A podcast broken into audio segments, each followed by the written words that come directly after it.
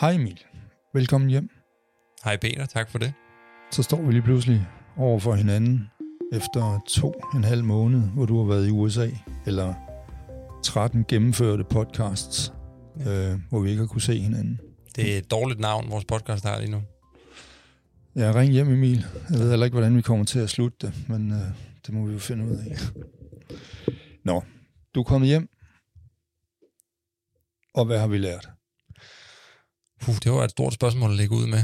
Øhm, ja, hvad har vi lært? Øhm, vi har jo lært noget om amerikanerne. Du sendte mig over med et, øh, et lige så stort spørgsmål, som var, hvordan har Donald Trump forandret USA?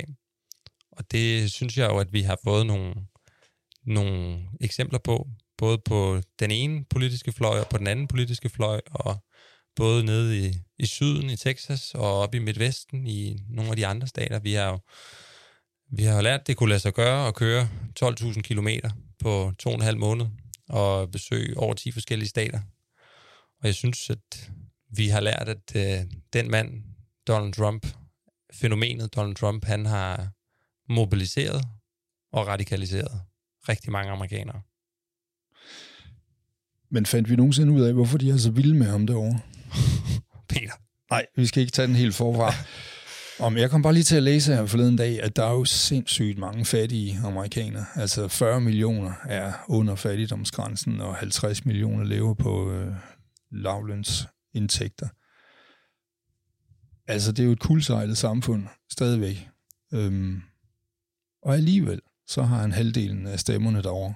Ja, men det tror jeg bare ikke, at de synes, at Donald Trumps skyld, at det samfund, det er kuldsejlet. Jeg tror, at øh, hvis, uden at vi skal kaste os helt ud i den her diskussion igen, men så det, jeg hørte, når jeg var ude og snakke med amerikanere, som godt kunne lide Donald Trump, både i, i Texas og i Arizona og i Colorado og i Nebraska og i Wisconsin og Michigan og Washington D.C. og Illinois, det er jo, at de slet, slet ikke anerkender den præmis, du lægger ned over alt det her, at Donald Trump, han har været skyld i det ene og det andet. De hæfter sig jo ved, at Donald Trump, han har været god for økonomien, inden corona kom.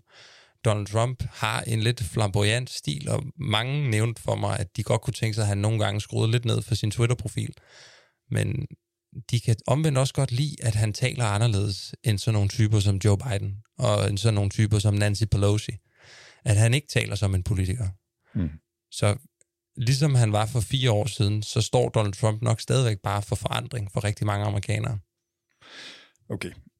Men noget af det andet, vi så måske også lært, øhm, i hvert fald også der kiggede på valget udefra, eller kiggede på valget her fra Danmark, var, at deres valgsystem var jo nærmest tæt på at bræse sammen. Det, selvom selvom øh, Trump ikke havde nogen som helst øh, dokumentation for sine påstande, og selvom øh, der var masser af mennesker, der der selvfølgelig synes, han var en tosse, uden vi skal dykke ned igen i det, så blev hele systemet vel, vel nærmest reddet af nogle få republikanske dommer og valgtilforordnede, der ikke bukkede sig for de her påstande, som faktisk øh, stod fast på, at, det, at de havde et ordentligt system. Uden dem, ja, hvad var der så sket? Det kan vi jo kun gisne om, men du har helt ret. Jeg tror øh, virkelig, at det er heltene i det her præsidentvalg. Det er nogle af de republikanere, som havde integritet nok til at sige nej til det pres, der kom fra Donald Trump, og som stadigvæk kommer fra Donald Trump, fordi at vi taler jo også lidt om det her nu, som om det er noget, der er over, og selvom min rejse er slut, så er Donald Trumps bestræbelser på at prøve at ja, så tvivl om det her resultat, er jo ikke slut endnu. Vi så ham i weekenden afholde sit første fysiske vælgermøde efter valgnederlaget, hvor han for første gang selv stod på scenen i Georgia. Okay. Og han skulle bruge to timer som han plejer på, og øh, jamen, simpelthen øh, være på kampagne for øh, de republikanere, der kæmper for øh, senatorpladserne i Georgia. Og han brugte sådan cirka 5 minutter på de to, og så brugte han en time og 55 minutter på at tale om Stop the Steal, og øh, om at det stadigvæk var fusk i hans øjne, og øh, det var der et, et ret stort crowd, som øh, var meget enige med ham i. Jeg har jo selvfølgelig ikke været der, men øh, det har man kunne se ja. i reportager og i videoer. Så Donald Trump, han, øh, han har altså ikke lagt sig ned endnu. Men spørgsmålet er, om han reelt tror på, at han får noget ud af de her anstrengelser, eller han i virkeligheden bare skovler rigtig mange kampagnemidler ind fra alle de folk, der donerer penge til den her kamp, og planlægger lidt frem mod 2024.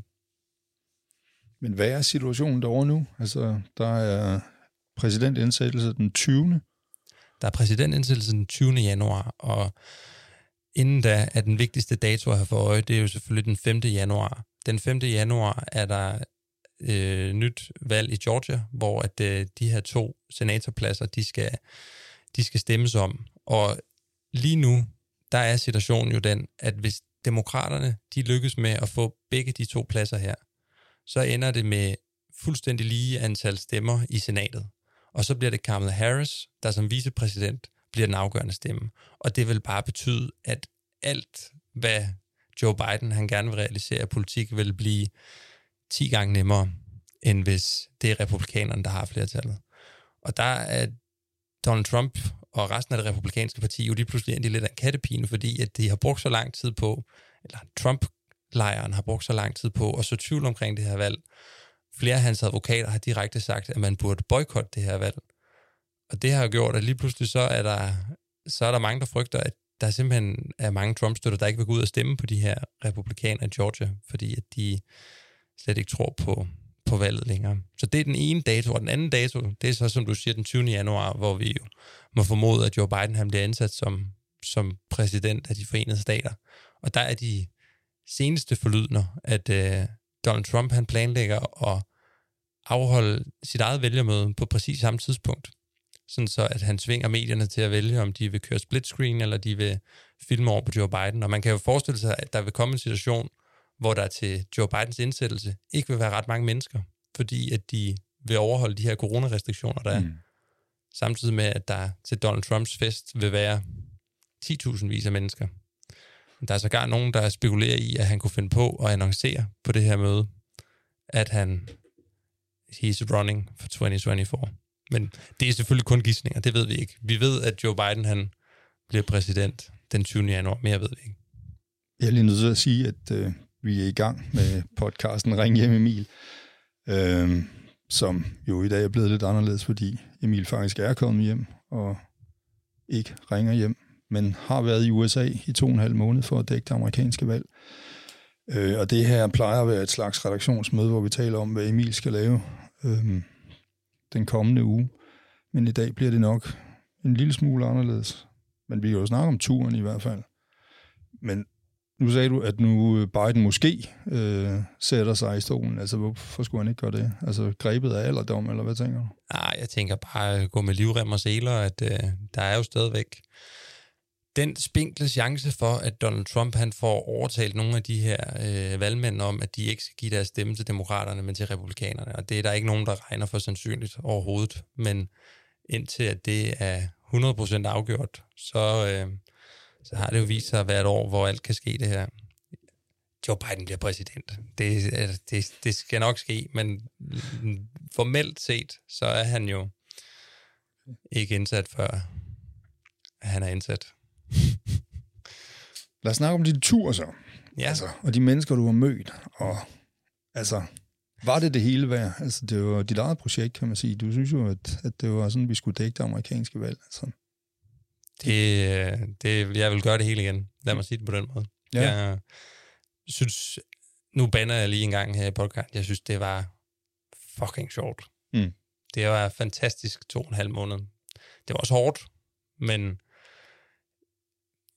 at få lov til at opleve så mange forskellige slags amerikanere på så mange forskellige arenaer, i så for mange forskellige situationer, det, øh, det, var en, det, var en, det var en fed opgave. Det var nogle ret fede typer, du fandt frem til øh, på turen der. Altså, kan du sådan prøve at...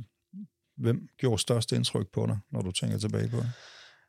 Jamen, der er sådan en dag, som jeg synes illustrerer meget godt, hvor, øh, hvor, hvor bredt jeg alligevel kom ud, eller hvor forskellige personer jeg mødte. Og det var dagen efter Halloween. Det var, øh, det, jeg havde så været tjekket, hvis jeg lige kunne huske dato, men det var i hvert fald en søndag. Der vågnede jeg op på gulvet hos øh, en, en mand, der hedder Eko. Øh, og nu siger jeg mand, og det kan jeg faktisk ikke tillade mig, fordi Eko han er non-binær. Det vil sige, han vil ikke identificeret som hverken mand eller kvinde. Øhm, og han er sort aktivist i Denver, Colorado, og øh, jeg havde været til Halloweenfest med, øh, med Echo, og øh, havde inden da også øh, brugt en del dage sammen med Echo, for at komme lidt under huden på ham, og prøve at forstå den, den frihedskamp, som han selv mener, han kæmper. Øhm, og den dag, der tog jeg bilen og kørte, hvad der skulle have været fire timer til Hyannis, Nebraska, men endte med at blive syv timer, fordi jeg kørte igennem sådan en storm, mm. og kom frem til den her lille by med 150 mennesker, hvor at jeg endte med at sove der om natten hos nogle kvægeavlere. Og jeg ved ikke, om du kan forestille dig, men Echo og så John her i Hyannis, det er, det er ikke bare en verden til forskel, det er nærmest en planet til forskel. Prøv at beskrive John. Jamen, han er, øh, han er kvægavler i, jamen, hvad der nok ligner 4. 5. generation. Han øh, tykker, øh, han tykker tobak i mundvigene, han har en cowboyhat på, han ligner, hvad han er, han ligner en cowboy. Og øh, han, han kan godt lide at sidde nede på, på baren og drikke øh, Bud Light. Han kan godt lide at spise store bøffer, øh, og han synes, han har et rigtig, rigtig fedt job med at gå og passe de her kvæg. Og så synes han i øvrigt også, at meget af det, der foregår i de store byer i USA, altså alt det her, han ser i fjernsynet med, at de protesterer over det ene og det andet, og de er utilfredse med, at der er åbenbart er systematisk racisme, eller at der er utilfredshed med sådan noget med MeToo og sådan noget, det kan han slet, slet ikke forstå. Altså hans holdning er lidt, de ved ikke, hvad et rigtigt arbejde er. Hvis de var interesseret i et arbejde, så kunne de komme her til Hyenes, fordi der er egentlig masser af jobs for folk, der er interesseret. De kunne sagtens bruge nogle flere mænd.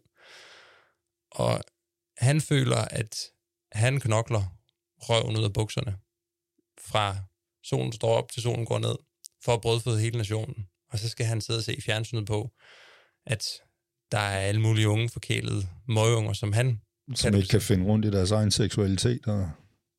Præcis. og øh, han, øh, han støtter Donald Trump, uden at være fanatisk, men, men han støtter Donald Trump. Og den, de dage, jeg havde i Hyannis, Nebraska, var på personlig plan fantastisk sjov. Fordi i Hyannis, Nebraska, der var alle på fornavn med mig efter en halv dag. Der vidste alle, hvem jeg var fordi de er ikke så vant til, at der lige pludselig kommer sådan en eller anden 91 høj dansker og render rundt og stiller dem en masse spørgsmål om alt muligt. Så det, det var nemt at, at, at komme ind på folk der. Og hvis man ville snakke med borgmesteren, så gik man ind på borgmesterens kontor. Hvis man ville snakke med sheriffen, så gik man ind og satte sig ved sheriffen, og han havde, han kunne sagtens lige rive to-tre timer ud af sin eftermiddag til at sidde og snakke med mig. Og alt kildearbejdet, det foregik på den lokale bæverding eller bar, hvor et kromutter, hun, øh, hun hende fik jeg hurtigt et godt forhold til, og hun ville meget gerne hjælpe med at finde nogle af de her forskellige idéer, jeg havde. Så hvis jeg havde en idé om, det kunne være fedt at snakke med nogen. Jeg havde jo en meget specifik plan i Hyannis, og det var, at det skulle handle om noget med sundhedsforsikring, Obamacare. Så jeg forklarede hende, at Kim, som hun hedder, at øh, det kunne være fedt, hvis vi kunne finde nogle kvægavlere, som måske ikke har Obamacare, og så måske også nogle, der har Obamacare, der tidligere ikke har nogle meget specifikke ting. Og så stod hun bare med sådan en øh, 10 kilos tung øh, telefonbog, øh, hvor jeg tror, alle i hele Nebraska har stået i, og så kunne hun lige finde frem til de forskellige folk og ringede til dem og bad dem om at komme ned på baren, og så kunne vi ordne det hele dernede. Fedt. Det, Men det var også der, du fandt ham der, der, der brugte sindssygt mange penge på en kraftbehandling. Ja, det var det. Øh, som, oh, nu, skal jeg, nu graver jeg lige efter navnet her, men det var faktisk en af Johns ansatte på, øh, på ranchen, også ja. en kvægeavler, som, øh, eller en ansat derude, som, øh, som tidligere havde været på en anden sundhedsforsikring, før han kom på Obamacare, og nu havde fået en gigaregning, fordi at de ikke dækkede de samme ting, som hans tidligere forsikring havde gjort. Men og, altså, i, i hvilken størrelsesorden? Det var 100.000 om måneden, eller sådan noget, 90.000 eller noget? Ja, det var 90.000 om måneden, hvor at Obamacare gik ind og dækkede 60.000, så han selv skulle hoste op med 30.000 dollars om måneden. Hvilket lød så usandsynligt, at øh, det jo nærmest ikke var til at tro på, og øh, derfor fik jeg den også tjekket op hos et par eksperter, der forklarede, at det kunne godt hænge sammen, at det faktisk var rigtigt, fordi at øh, det formentlig er en form for alternativ øh, behandlingsform, øh, eller noget alternativ medicin, som han, som han modtog. Så det, der kom også nogle gode historier ud af det, synes jeg. Øh, nogle interessante historier. Og øh, generelt så det der med at komme til små steder på min rejse i USA, det var, det var nemt, øh, eller nemmere i hvert fald, øh, end for eksempel at komme til 2,4 millioner store Chicago, og mm. skulle prøve at finde kilder der i en by, der var fuldstændig lukket ned. Så var det nemmere at komme til New Braunfels, eller i Texas, eller Hyannis i Nebraska, hvor man lige kunne sparke døren ind til barn, og så blev det hele nærmest serveret for en. Men er det sådan en gennemgående træk ved amerikanerne, at de er meget imødekommende, eller hvad? Det må man sige. Altså, Amerika er et fantastisk land at lave sådan noget reputationsjournalistik her i, mm. fordi du møder nærmest ikke amerikanere, der ikke har lyst til at fortælle dig hele din, deres livshistorie.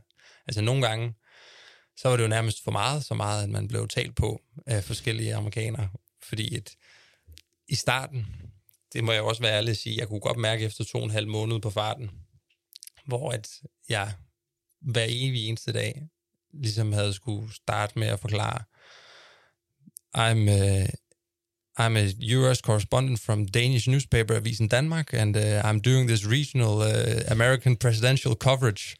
Uh, og lige, lige de der to-tre minutter af, og så skulle vi i gang med forfra med dem. Og i starten var det jo fantastisk spændende hver gang, men mm. til sidst kunne jeg godt mærke, at jeg har begyndt at blive en lille smule kynisk, tror jeg. Så når jeg nogle gange godt kunne høre, når nogen de gik i gang, så kan man rimelig hurtigt høre, at det her, det kommer ikke til at bruge i min dækning. Det her, det kommer ikke til at være særlig interessant.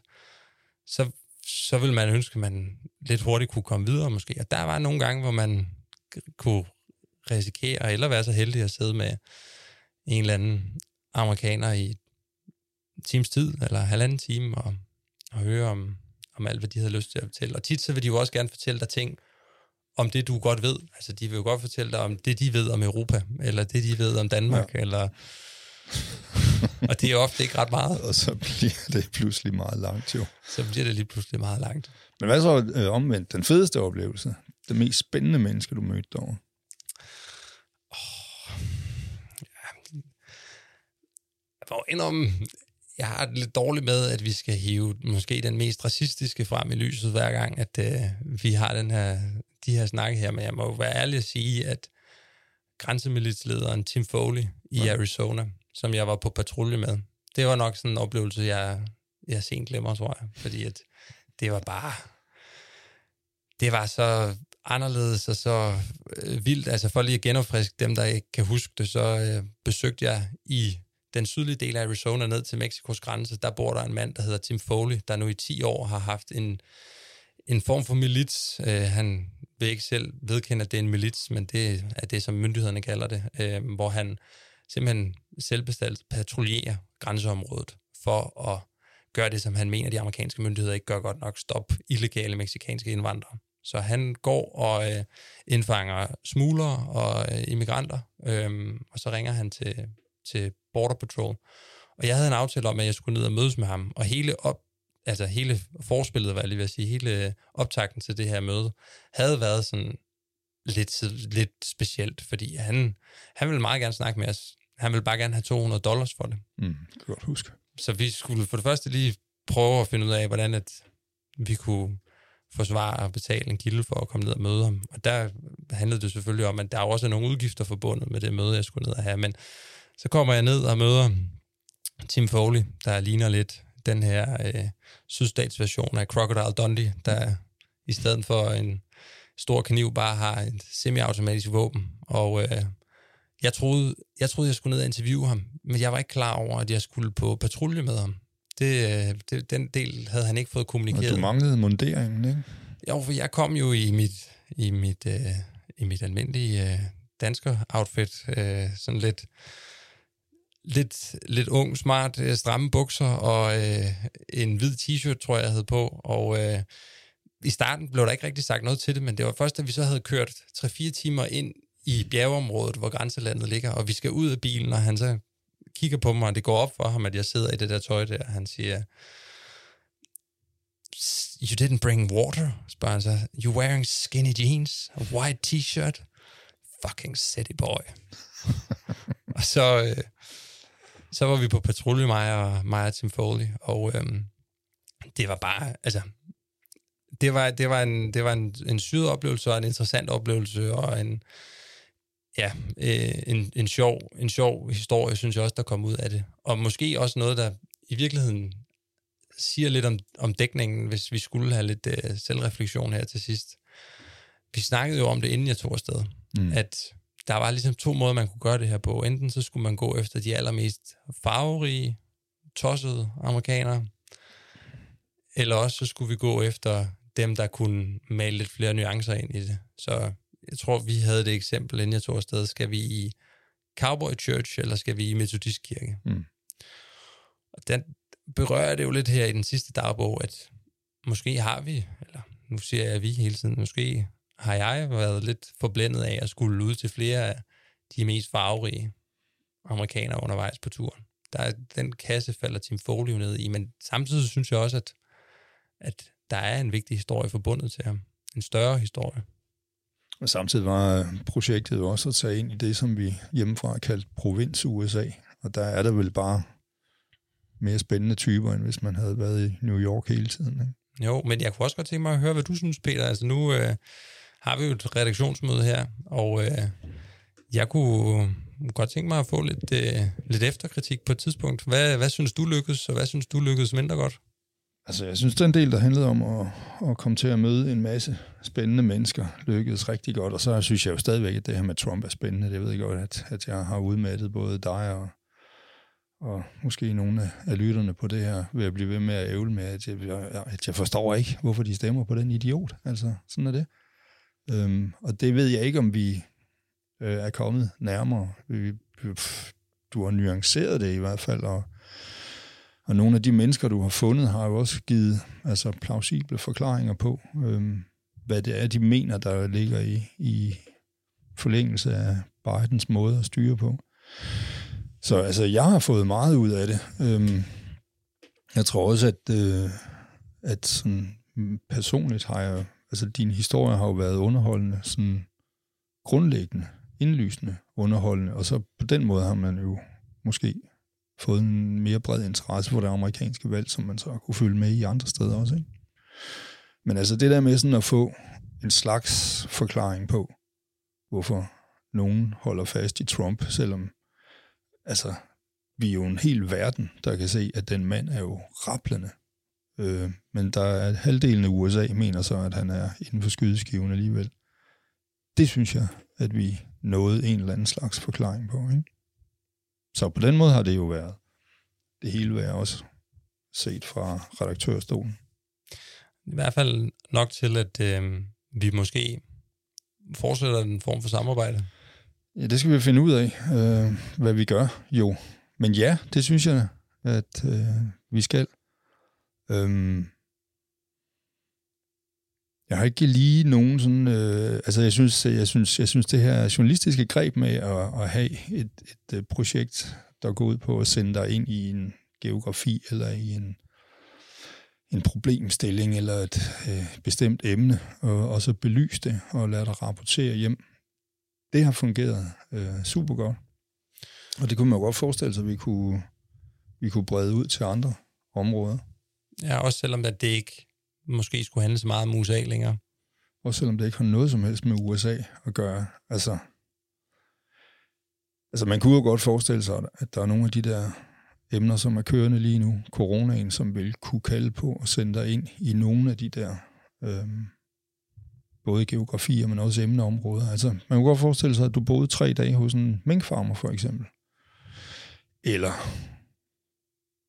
ja, har du selv nogle forslag?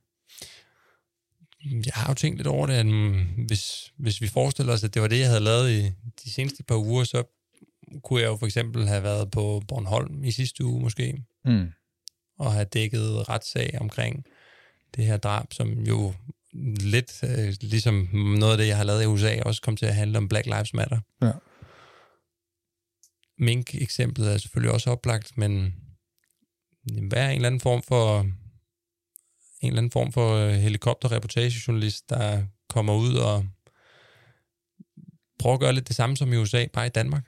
bare i Danmark, eller i England for eksempel, hvor der også sker store ting, eller i Tyskland, hvor der skal være valg, eller alle mulige andre steder. Vi skal så lige overveje, om det skal hedde Ring hjem Emil for resten af, af tiden. Ja. Det kan godt komme til at lyde lidt underligt, hvis du bare er i Holstebro, ikke? Jo, altså E.T. Phone Home, som vi, øh, eller EJ Phone Home, som vi havde op og vende for, inden jeg tog afsted, kan måske støves af, men det kan også være, at vi lige skal ja. bruge lidt mere tid på at tænke over det hen over julen. Men lad os bare være enige om, at vi fortsætter på en eller anden form, men lige nu lukker vi podcasten. Ring hjem Emil. Øhm, det her var faktisk den sidste Ring hjem Emil, som øh, handler om det amerikanske valg. Podcasten er blevet til i et samarbejde mellem Fyns Stifttidende, Fyns, den Fynske Bladfond og selvfølgelig Avisen Danmark. Og Emil, du skal ikke ringe hjem, men øh, vi tales ved. Det gør vi, Peter.